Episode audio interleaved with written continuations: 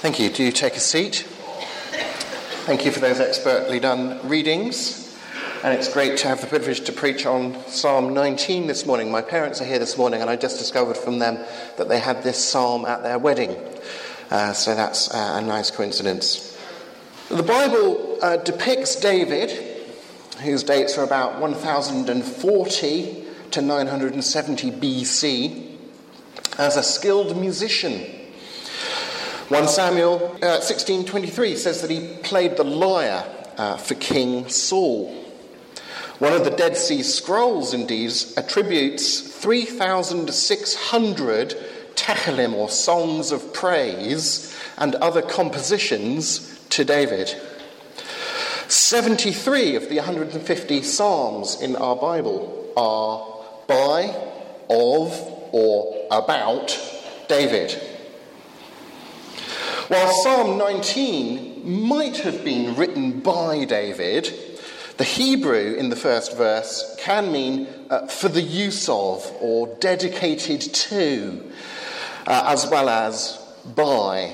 Uh, so it's impossible to be sure that Psalm 19 was written by David, um, but I will retain the name for ease of reference from here on out. In Psalm 19, David begins with knowledge about God and ends with knowledge of God. That is, with knowing God in a personal relationship. David's lyrics highlight two ways in which God speaks to us through the heavens that he has made and through the moral law that he has revealed.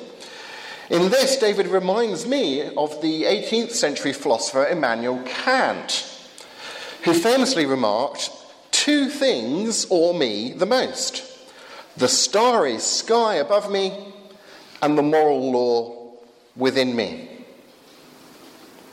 Psalm 19 takes us on a journey with David from his recognition that the heavens declare the glory of God and that the law of the Lord is wholesome, to his very realistic assessment of his own moral standing before God. But who can discern their own errors? Forgive me my hidden faults. Keep your servant also from willful sins. May they not rule over me.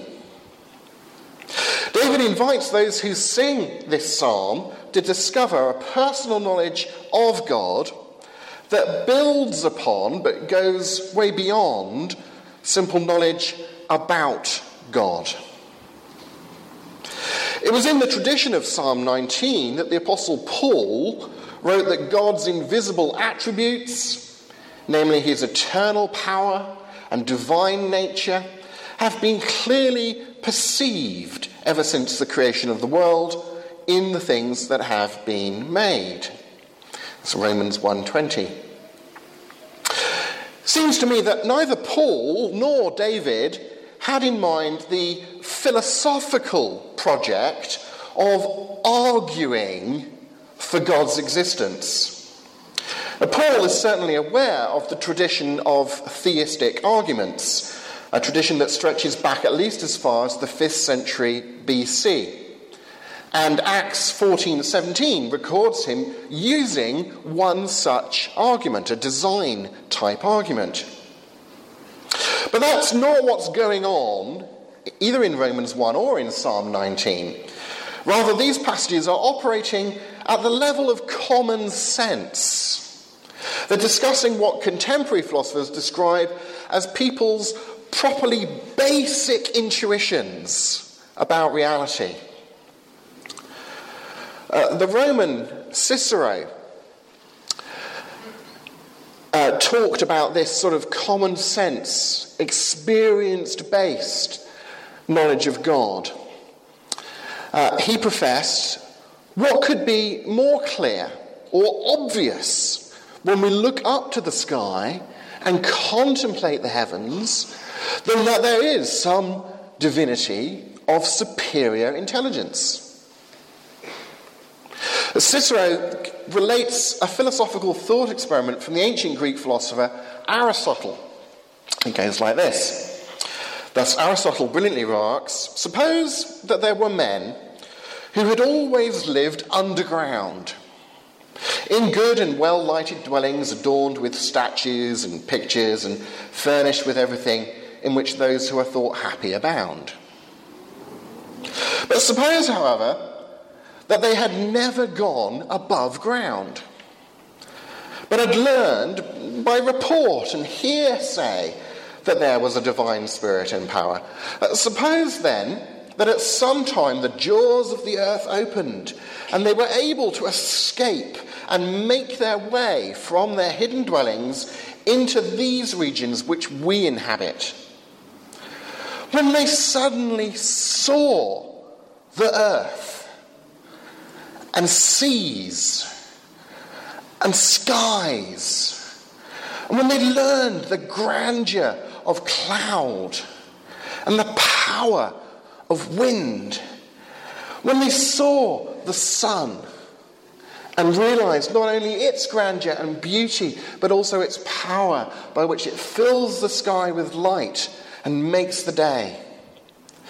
When again night darkened the lands and they saw the whole sky picked out and adorned with stars and the varying light of the moon as it waxes and wanes, and the risings and settlings of all these bodies in their courses settled and immutable to all eternity. And when they saw those things, most certainly would they have judged both that there are gods and that these great works are the works of gods. Thus far, Aristotle. Well, both the appearance of design and indeed the arguments for design from those appearances have only become the more stronger the more that modern science has discovered about our cosmos. A significant example of this phenomena concerns the discovery that the laws of nature are finely tuned in such a way as to make biology of any kind possible. As Stephen Hawking admits in his recent book, The Grand Design, for life to exist, quote, the universe had to be set up in a very special and highly improbable way. Here's an analogy that I like to use for this. You see someone walk up to one of those hole in the wall cash machines, and they enter a series of numbers into the keypad, and the machine gives them money. Were they lucky? Of course not. They obviously got their money by design.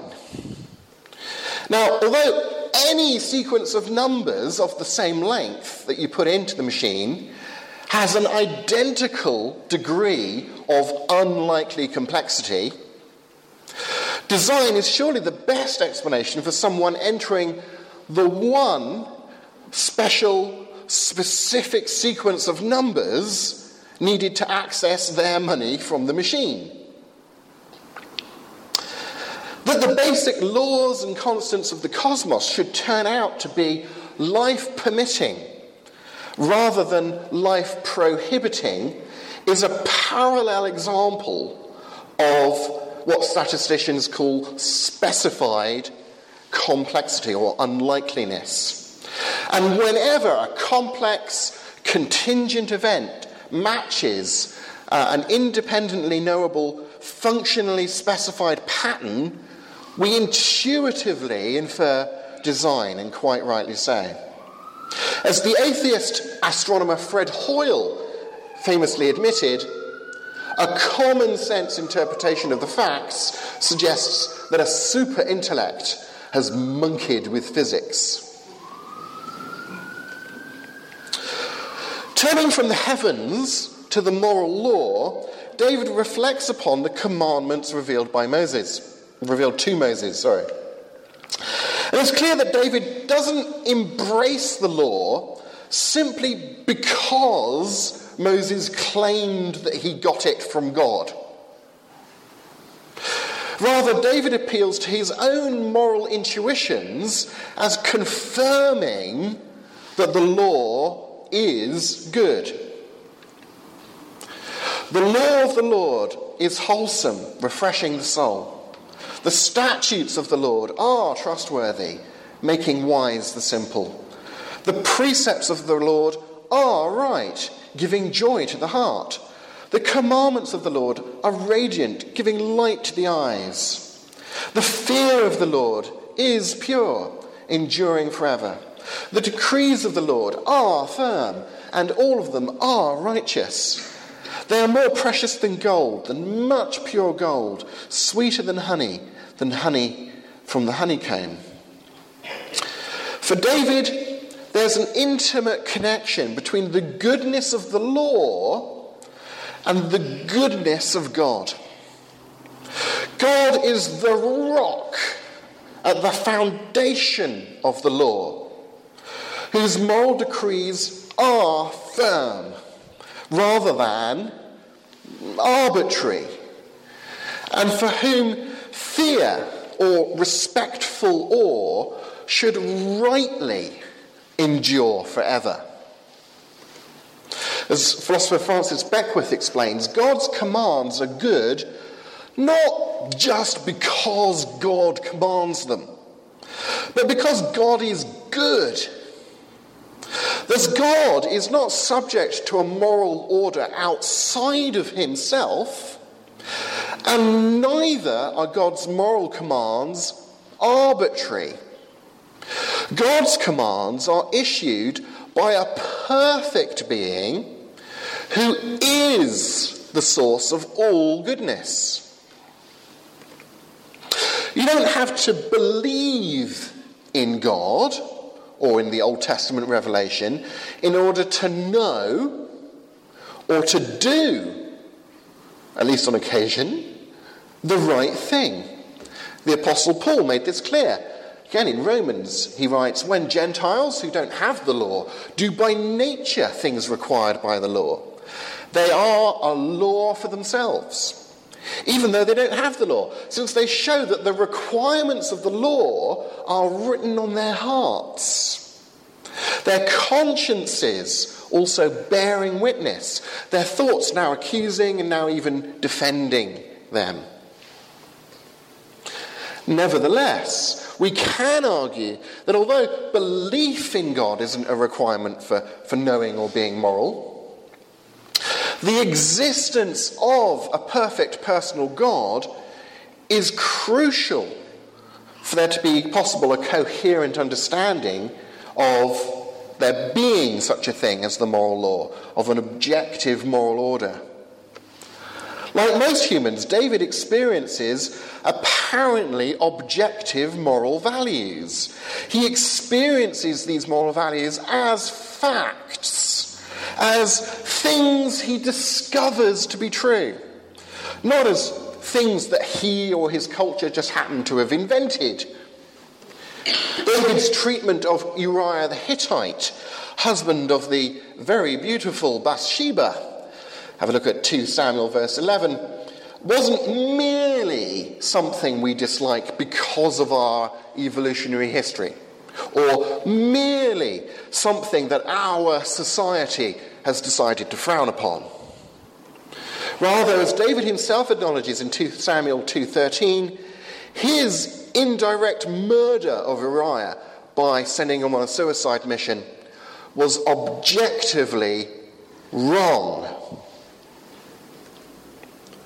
Again, only the recognition that moral values are objective things makes any sense out of David's moral fallibility, which he recognizes. Who can discern their own errors? Forgive me my hidden faults. I mean, it's impossible to make moral errors if there is no objective standard of right to get wrong. So, objective moral values, what are they? They're, they're transcendent ideals that prescribe, that obligate our behavior.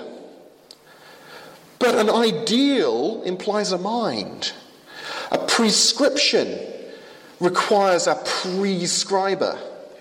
An obligation must be to a person Hence, even many atheists openly admit that in the absence of a transcendent deity, objective moral values cannot exist. Just one quote from the French atheist uh, Jean Paul Sartre.